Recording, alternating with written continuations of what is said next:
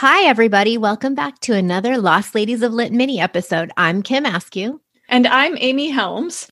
Kim, you and I discussed our opinions about the Regency era TV show Bridgerton earlier this year in the episode about mm-hmm. real life Lady Whistledowns. Right. We had mixed feelings about it. Um, but it's no surprise that Hollywood is clamoring to capitalize on the success of Bridgerton by turning out other series in that same vein, including, it would seem, a dating reality show. Yeah, you knew it was coming, right? Yep. Yep. so, this past summer, NBC's streaming platform Peacock announced that they had a reality series in the works called Pride and Prejudice An Experiment in Romance which is basically, I think, kind of the Bachelorette meets Jane Austen. I think that's what they're going for. Yeah, here's what the press release had to say about the show. Um, so, in their own words, a heroine looking for her Duke will sign up for the ultimate social experiment in romance.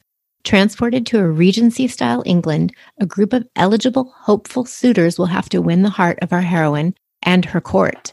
Housed in a castle in the countryside, and set on a beautiful backdrop of rolling hills, the heroine and suitors will experience that with which dreams are made of. From carriage rides and boat rides on the lake to archery and handwritten letters to communicate, they will be immersed in a time traveling quest for love. In the end, our heroine and her suitors will discover if the ultimate romantic experience will find them true love.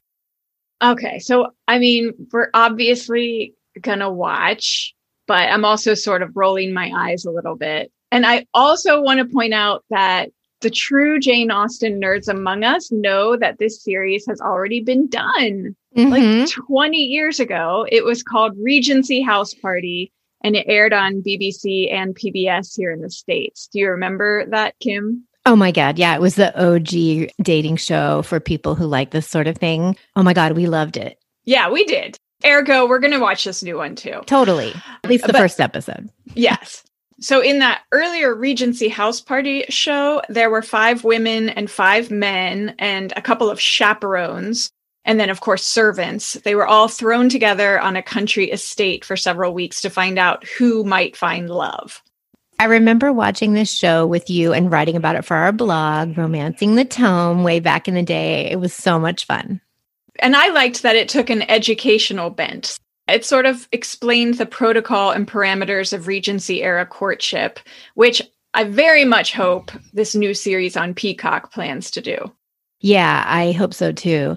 Anyway, the old show also made the contestants adhere strictly to how people in this era would have lived in the year 1811, so not only were they dressing in full Regency get-ups, they were also living without any modern conveniences. They used chamber pots even, which uh, is basically what living with my toddler is like right now. And for the record, I wouldn't want to do it, you know, regularly or anything. no, it kind of takes the romance out of the uh, Regency romance. The bloom but- off the rose yeah, getting to walk in Jane Austen's shoes, I guess, does have its trade offs. but the reason we bring up this earlier show is because you can actually still watch it. It's on YouTube, they have it in its entirety. So if you simply can't wait for this new series to come out, now's a good time to go back and watch Regency House Party. It was fun. I think we both agreed. I think Richard E. Grant was the narrator of that show, and who and doesn't love him? He's right? our favorite, right? With yeah. Nye and um, the Scarlet Pimpernel. Anyway, yes, yeah. I don't think he appears on the show, but yeah, his voice is yes. the one narrating yes. it. And the contestants do get up to some very mild antics, and there were a few juicy elements for sure, but it's nothing like what you see these days on The Bachelor or The Bachelorette. But something tells me that the Peacock platform show might aim to be a bit more tawdry in that respect. Who knows? Yeah, I may be getting that feeling too. I have a confession to make though. I don't think I've ever watched The Bachelor or The Bachelorette. That's not a confession. That's a point of pride, girl. Thank you. Thank you. I do remember in watching Regency House Party, though, how sobering it was to realize how unfair that world was for women. The men on the show were living it up and having this great time, and the women were basically bored out of their skulls and pretty limited in what they could do. There was a lot of needlepoint going on. And for someone who gets a headache doing anything remotely like that, I would have spent a lot of time hiding out in my lacy boudoir with a case of the hysterics. I know it. Fetch the smelling salts. exactly. Uh, but going back to needlepoint for a minute, I do want to point out that I used to do a lot of needlepoint. Did you know that? My grandma taught me. No. Um, growing up, when I was really little, my grandma taught me how to cross stitch. And then so I did it a lot when I was a kid. And even kind of in my 20s, I did a few pieces. But my mom, for Christmas this year, gave me a Jane Austen cross stitch pattern. I love it. Oh, that's So- sweet. Well, as long as it's by choice. Yeah. Yes, That's exactly. the point out. So, in addition to being bored out of their skulls, the women also the whole time had to be under the watchful eye of these stick in the mud older chaperones. So, that's one of the first elements of Regency era dating that we're probably going to see in the Peacock series the dreaded chaperone, because it would be unthinkable for an unmarried young lady to be alone in the company of any man who's not immediate family. Exactly, which is why in Bridgerton it was so scandalous when Daphne is caught out in the garden at night with the Duke, right? Mhm. That sort of predicament could basically ruin a young woman. Uh, just the perception of something untoward would be catastrophic for her reputation, right? Yeah, men could just sow every wild oat they wanted, but a female would be damaged goods if her virtue was ever cast into doubt. That's right. Yeah, and you say damaged goods as though women were a commodity, but basically that's what they were. Um, there's a reason they called it the marriage market, right? Mhm. Society had a season each year when the eligible bachelors would be in town, usually spring until late summer, and it could be a desperate gambit to get your daughter married off during that time frame. And getting back to those lurking chaperones, getting to even know a potential suitor just must have been so awkward. You know, you've got this buzzkill lady hovering over your shoulder, probably eavesdropping. You know, you have to watch everything you say. Yeah, which is why the dances back then were so important. As we've seen from many a Jane Austen flick, those moments on the dance floor were sometimes the only opportunities for meaningful, semi private conversation, if you think about it. And even then, you know, they're having to weave in and out with other dancers the whole time. So it's like, oh, we're talking. I would love to continue this gripping, heartfelt conversation as soon as I sashay around this other dude over here. I'll be right back. You know, can you imagine that? Um, I can, but it's not pretty. I have two left feet. You know this. So trying to imagine concentrating on dance steps while also conversing intelligently, it would have posed a huge challenge for me personally. I don't think it would have. I, yeah. I really love the image of that. I, I, I can picture it so clearly in my head. You attempting these little prancy, dainty steps. You'd have on the cute, you know, empire waist dress, and Mhm. you'd have that smile plastered on your face. I would so pay money to see that. And I would be blushing so hard, right? Totally. Yeah. Somebody please hire us to be extras in the background of a Sanditon ball so we can just put this theory to the test. Make this happen, somebody. okay, so we want to be officially extras now in the Gilded Age and also in Sanditon. in Hopefully, someone scene. from Hollywood is listening right now or um, BBC. Yes, we will travel. We'll Mhm. travel. We'll travel. this Yep. on our dime. Yes, I'm absolutely. gonna I'm gonna throw that out there. I'll pay them. Somebody should offer that. You should have like Groupon, you Mm. know, thing to go be. Maybe in a- this is a side business, our side hustle. yeah. Okay. But anyway, getting back to dancing and courtship, it was actually tricky in more ways than one because when you were at a ball, you were not supposed to overdo your time on the dance floor with any one particular young man, okay? If you danced more than two sets together, and a set was approximately about 15 minutes, you were basically engaged. So basically, ladies, keep an eye on that clock lest your name suddenly show up in the marriage banns. And also, from what I understand, even writing letters was not sanctioned during the courtship period. Men did not write to women unless they were married or they were relatives. And I don't think I was aware of that until I was researching for this because um, I was thinking back to Pride and Prejudice when Elizabeth Bennet receives a letter from Mr. Darcy, right? Mhm. But if you remember, he hand delivered that letter to her. He did not send it via post. So, since he was technically flouting the rules of etiquette, he had to deliver it to her in person because that was how they would avoid a scandal that way. Ooh, and it was really sexy too. Yes. yes. And I remember in Sense and Sensibility, Marianne causes confusion because she does correspond via letter with Willoughby. Eleanor then thinks, of course, they have this understanding with one another. Yeah. And then also unmarried young people, if they caught each other's eye across a room, say, neither could just go up and be like, hey, how's it going? Nice to meet you. Come here often, you know, that sort of thing. It did not work like that. You needed to have a third party who would introduce the man to the woman. And it wouldn't be the other way around because a woman would never be introduced to a man because she would be considered the person of honor. Also, unmarried young people could not call each other by their first names. I think we did know that. A gentleman caller could visit a young woman's home for no longer than 30 minutes at a time. I actually like this one because if the dude's a kind of a dud, it's not too prolonged, right? You're yeah, I feel like that about all these things. Like for the wrong guy, it's great to have all these things in place. Yes. for the right guy, it's really a deterrent. yes. It's, it's hard. It's a challenge. Yeah.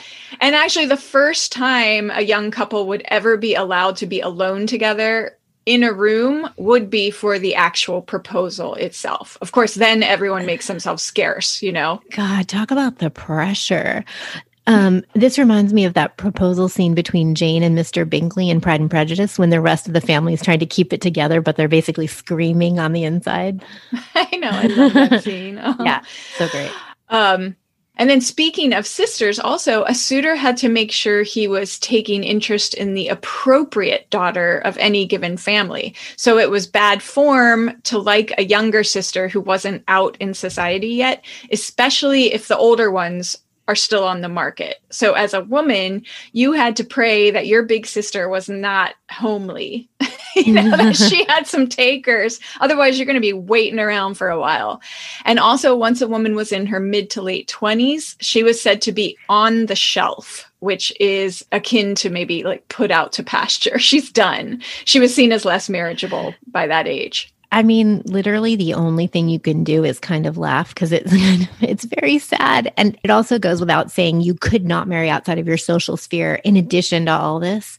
So men could have these lower class mistresses, but they were shunned if they married a woman from a lower class. Yeah, and getting back to Bridgerton, it's possible we'll get to see some of that more in the next season because they're supposed to be focusing on this character of Anthony, Daphne's older brother. And we know from season one that he is in love with an actress. So we'll see how that plays out. Uh, but anyway, obviously, these courtship rules applied to people living in the higher ranks of society. If you were a scullery maid, you know, this sort of protocol didn't really apply to you which sounds good, but if you were a servant, marriage usually wasn't in the cards for you anyway. So mm-hmm. sorry, mm-hmm. you know. Uh, if you were a sad singleton in Regency England, though, and you were looking for love in the midst of all these difficult um, parameters, there were a few superstitions that could help you find love during this time period. So, on the eve of the Feast of St. Agnes, for example, young women were advised to take pins, transfer them all from the pincushion into their sleeves while reciting Our Fathers with each pin. And if you did that, that night you'd supposedly dream of the man you were going to marry. Who came up with that one? I want to know. That's complicated. yeah, very. Um, is it keeping them busy or something? Um, okay, and that lore, though, is what John Keats based his poem "The Eve of Saint Agnes" on, and that poem set in the Middle Ages. So it's interesting if people were actually still buying into this in the early 1800s. And then same idea in one region of northern England, there was apparently also a ritual that men could do on the eve of St. Agnes. A guy could eat a whole red herring, bones and all, before retiring for the night. And he would then supposedly dream of his future wife, which I don't know, that sounds more like heartburn to me. Mm-hmm. you know, mm-hmm. like I was gassy and I dreamed of you. Yeah, where's the Tums? Um, there's another superstition that if a guy and a girl both threw seeds into a fire, and often this was done on All Hallows Eve, it would divine their future together. So if the seeds stayed close together and burned, they'd end up married. But if one seed jumped away from the other in the flame, that didn't bode well. Awkward. I like the idea of these um, things just being like invented on the spot. Oh like yeah, a girl sitting there by the fire, and mm-hmm. she's like, "Oh, see the see the seeds jumped apart. See, oh yeah, we're never going to be sorry." There's also something called a dumb cake. Have you heard of that? I knew there was something about eating a piece of cake and dreaming of your future husband. I can't remember where I know it from though. It, it's a scene in a book, I think, but I didn't know about it being called dumb cake. Yeah, so it's dumb cake because you weren't allowed to speak while you were baking this cake. That was part of the rule for making it. Mm. Um, but you would prepare the cake silently as a young woman. And then um, after you ate it, again, dream of your future husband. I think a that. mom came up with that. She didn't feel like talking. she wanted her daughter to be quiet. Yes. She said, no talking while you bake this cake and you can of your future husband. Yeah. These, all these silly, like preteen yeah. girls. Yeah. Yep actually it wasn't even really cake it was more like a bread mm. and uh, we can include a link in our show notes that has more specifics about that that makes me think of um, the idea that when marie antoinette said let them eat cake she was really talking about bread there's an argument to make oh yeah maybe so there you go yeah if you wanted to take a less hocus pocus approach, though, to finding your future mate, there were a lot of conduct guides for women, of course, with practical advice on attracting men. And one of the most popular we found was called Sermons to Young Women. It was written by a clergyman named James Fordyce, and it's actually the book that Mr. Collins in Pride and Prejudice attempts to read to the Bennet sisters, who were not having any of it, by the way. Um, the book urges women not to be too witty because husbands don't want that. Women should be meek and modest, dutiful and submissive, and he says the highest reward for female virtue is male attention. I believe he wrote a version of this book for young men too. It would be interesting to just compare those two books. Something tells me uh, we would be seeing red, right? yeah. Um, another guy, a Dr. Gregory was his name, wrote a book called A Father's Legacy to His Daughters. It's kind of the same idea, same kind of book. He writes in it be even cautious in displaying your good sense. It will be thought you assume a superiority over the rest of the company. But if you have any learning, keep it a profound secret, especially from men who generally look with a jealous and malignant eye on a woman of great parts and a cultivated understanding. And he wrote this for his daughters, and I kind of sort of hope that his daughters hated him. Oh, yeah, I bet they did. Oh, can you imagine when he left the room, the scowls? Yes. so, Mary Wollstonecraft blasts these guys specifically and others of their ilk when she later wrote A Vindication of the Rights of Women. And we could do a whole episode on her incredible clapback in any case, hearing all of this, it sounds like it was just exhausting and miserable to try to find true love in Jane Austen's era. I mean, no wonder she never married. But we wish the contestants well anyway on the forthcoming Pride and Prejudice, an experiment in romance. And we will thank our lucky stars we were born in the modern era while we're watching it. We keep saying we want to go like be cast in the balls or whatever, extras in the mm-hmm. Sanditon ball. But if you were single, would you have wanted to do this show? No, I would still want to be an extra. If it wasn't a dating show, I would love to do, you know, that series that's like the mm-hmm. 1940s Manor House. House. I would mm-hmm. love to do something like that where they just taught you how it was all going to be. Oh, yeah. got to dress oh, yeah. Up. I would even do I would do the chamber pots. Yeah, I would do all of it. I would like live in a cold castle, you know, having my asthma attacks and everything to have that experience. It's just the bachelor bachelorette feel of the dating show idea that I don't know that I'm into. I'll I will reserve my opinion completely though and watch it, but I agree the more educational shows where you're putting it all in practice, that sounds more up my alley too. Right. Like what's her name um who I love, Lucy um I don't know. Now I have to look it up. Sorry. Okay. Oh yeah, Lucy Worsley. Have you ever watched any no, of what her is this? documentaries? Oh my gosh, she is the most adorable British woman, and she has these series. I think she writes books too. She does all these different series for the BBC or PBS. Okay. Where she kind of takes you into like what it was really like, like sex in the Tudor era, or um, the Six Wives of Henry VIII would have. I can't believe you don't. Oh, know I know. I can't believe I don't either. I- It's all on YouTube. You can find a ton of them. She has so many different episodes and she's got, oh, she's just so cute. She's always like standing in the middle of a castle or a regency house and Oh yeah, I've got to watch everything. This, this sounds like my perfect um like chill and Netflix show. Yes, or like a sick yeah. day being in bed and just watching. I'm feeling Lucy a little cough. coming on. Oh wait, it's COVID. Oh, I'm, we have to I'm feeling how little- to get her as a guest. oh my god, yeah, let's get her as a guest. Yeah, Okay. she's amazing. Let's work on that. Okay. Okay, so sorry, we just got off on a tangent there, obsessing over Lucy. But, you know, earlier we were talking about the Regency era dating guides from these annoying old men. But next week we have something a little bit similar. Um, it's Victorian sex manuals. Okay. I'm excited about this. Maybe I should. I'm very excited. I think this is going to be fun.